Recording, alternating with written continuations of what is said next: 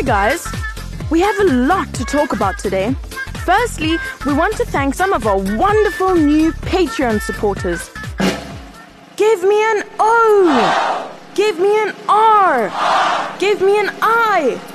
Give me an O! Give me an N! What's that spell? Orion! And Samuel and Timothy McCormack. Thanks, you guys. Your support means so much to us. And now for something rather interesting. Many of you wonderful listeners have told us that you'd love to perform on By Kids for Kids. Well, we've found a way to record you over the internet. Now we can find kids from all over the world to perform with us. To join, just go to bykids4kids.co and click on Audition. There, we explain everything you need to know. Looking forward to hearing from you. And now, finally, the story. Remember, a few episodes back, we released The Red Scale, in which a young girl called Charlie discovered a dragon sneaking around her property, stealing little items and stashing them in its pouch. Well, we have the next story in the series, The Mysterious Magical Mansion, written by a mysterious author. It's called Into the Dragon's Den. Charlotte Maximo, Ruby McDrew, had many unusual features. Of all of these features, the one that stood out was her interest in magical creatures. She read books about genies and greater horned meanies, the flatulent goblins of Greetham. She loved to read stories about creepy crawlies and all of the beasts that would eat them. But none of these creatures exist in our world. There isn't a question about it. Charlie, like most of us, knew they weren't real. But now she had reason to doubt it. Her family had moved to a tumble down mansion, but something about it was funny. Charlie discovered, exploring her house, a dragon the size of a bunny. The creature had chased her with great bursts of fire. Poor Charlie awaited her end. But after she charmed it with shiny bright coins, the dragon and Charlie were friends. Since that adventure, the dragon had vanished, but Charlie was sure it was near.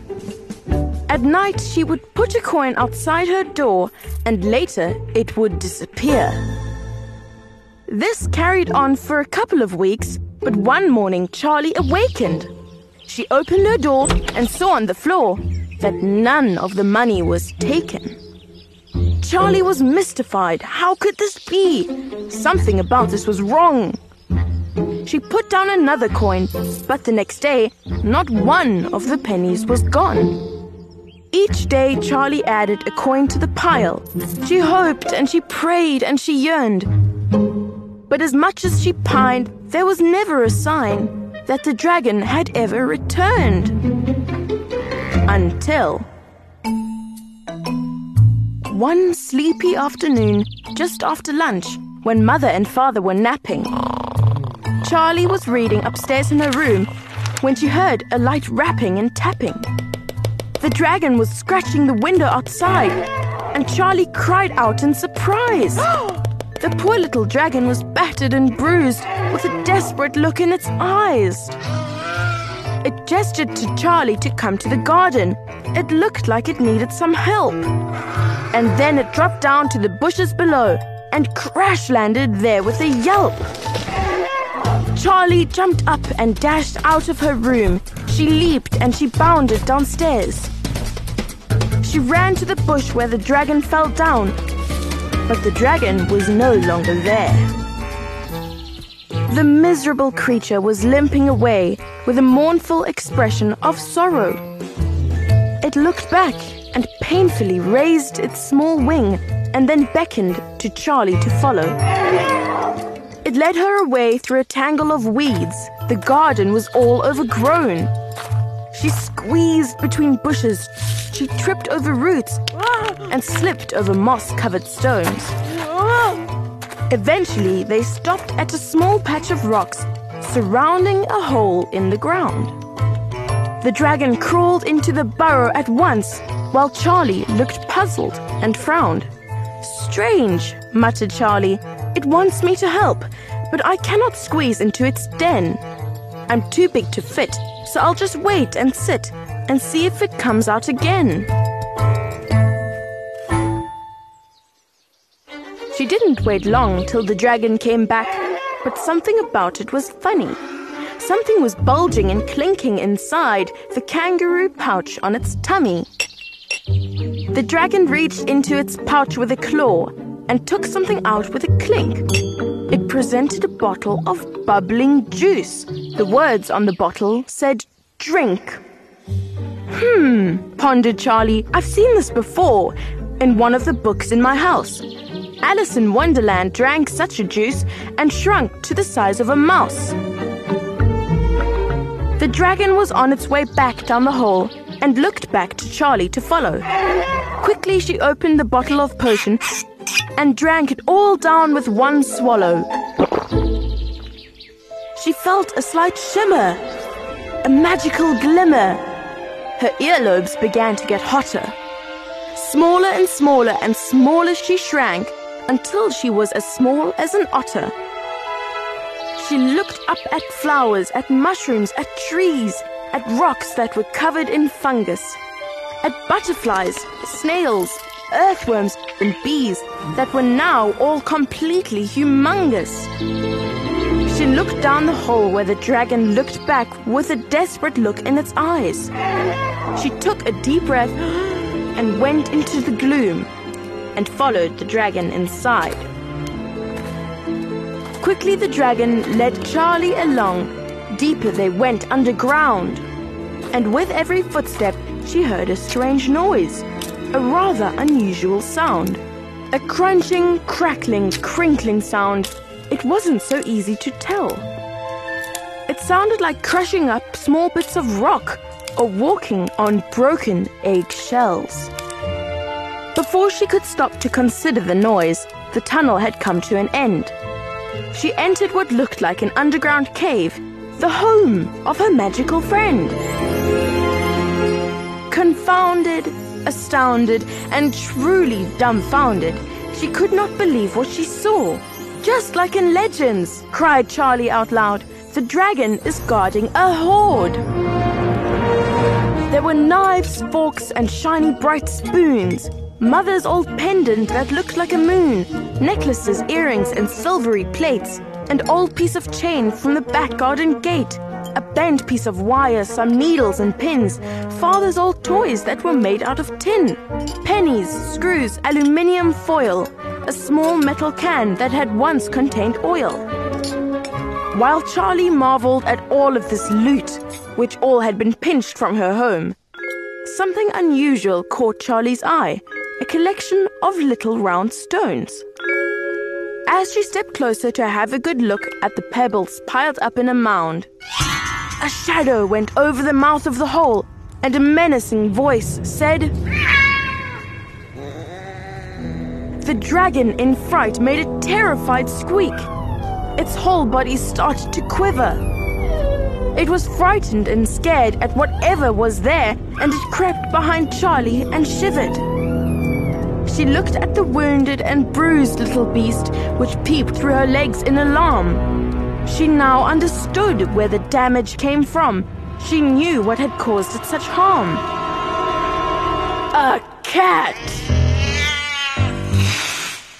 She heard it come prowling, its menacing growling.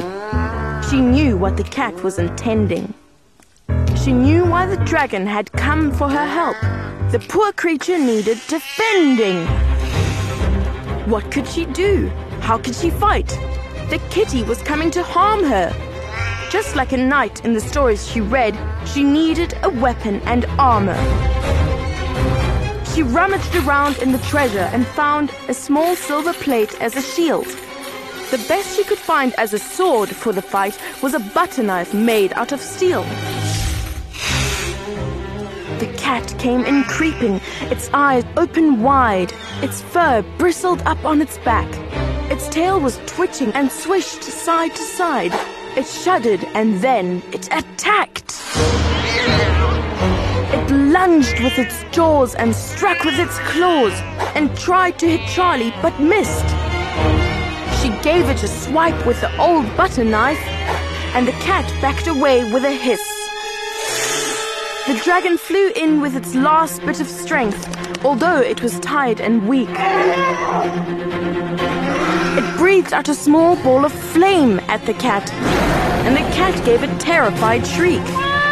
The dragon, exhausted, gave a small gasp and collapsed in a heap on the ground. The cat, burned and frazzled, decided to strike and pounced with a murderous bound. But Charlie stepped in to protect her small friend with a threatening look in her eyes. She gave a great whack on its nose with her shield, and the cat gave a screech in surprise. The cat was defeated and quickly retreated as fast as it could out the den. Take that, Charlie shouted, you nasty old beast, and never come back here again. She lifted the poor dragon onto its feet, but then heard a loud crackling sound. The dragon, excited, stretched out its small wings and flew to the stones in the mound. A stone had cracked open, and there, poking out, was a tiny red wing and a leg. She heard a small squeaking as something came out. These were not stones, they were eggs. A little red dragon the size of a mouse broke away the last pieces of shell. And then came a blue one, a green and a brown, and a purple and pink one as well. The cave was now full of the cheeping and peeping of five little sisters and brothers. One at a time, they all clambered inside the kangaroo pouch of their mother.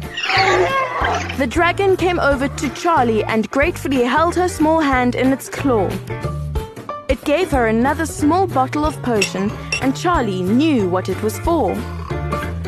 She went back outside and grew back to her size. The adventure had come to an end. Quite satisfied, she was beaming with pride from defending her magical friend.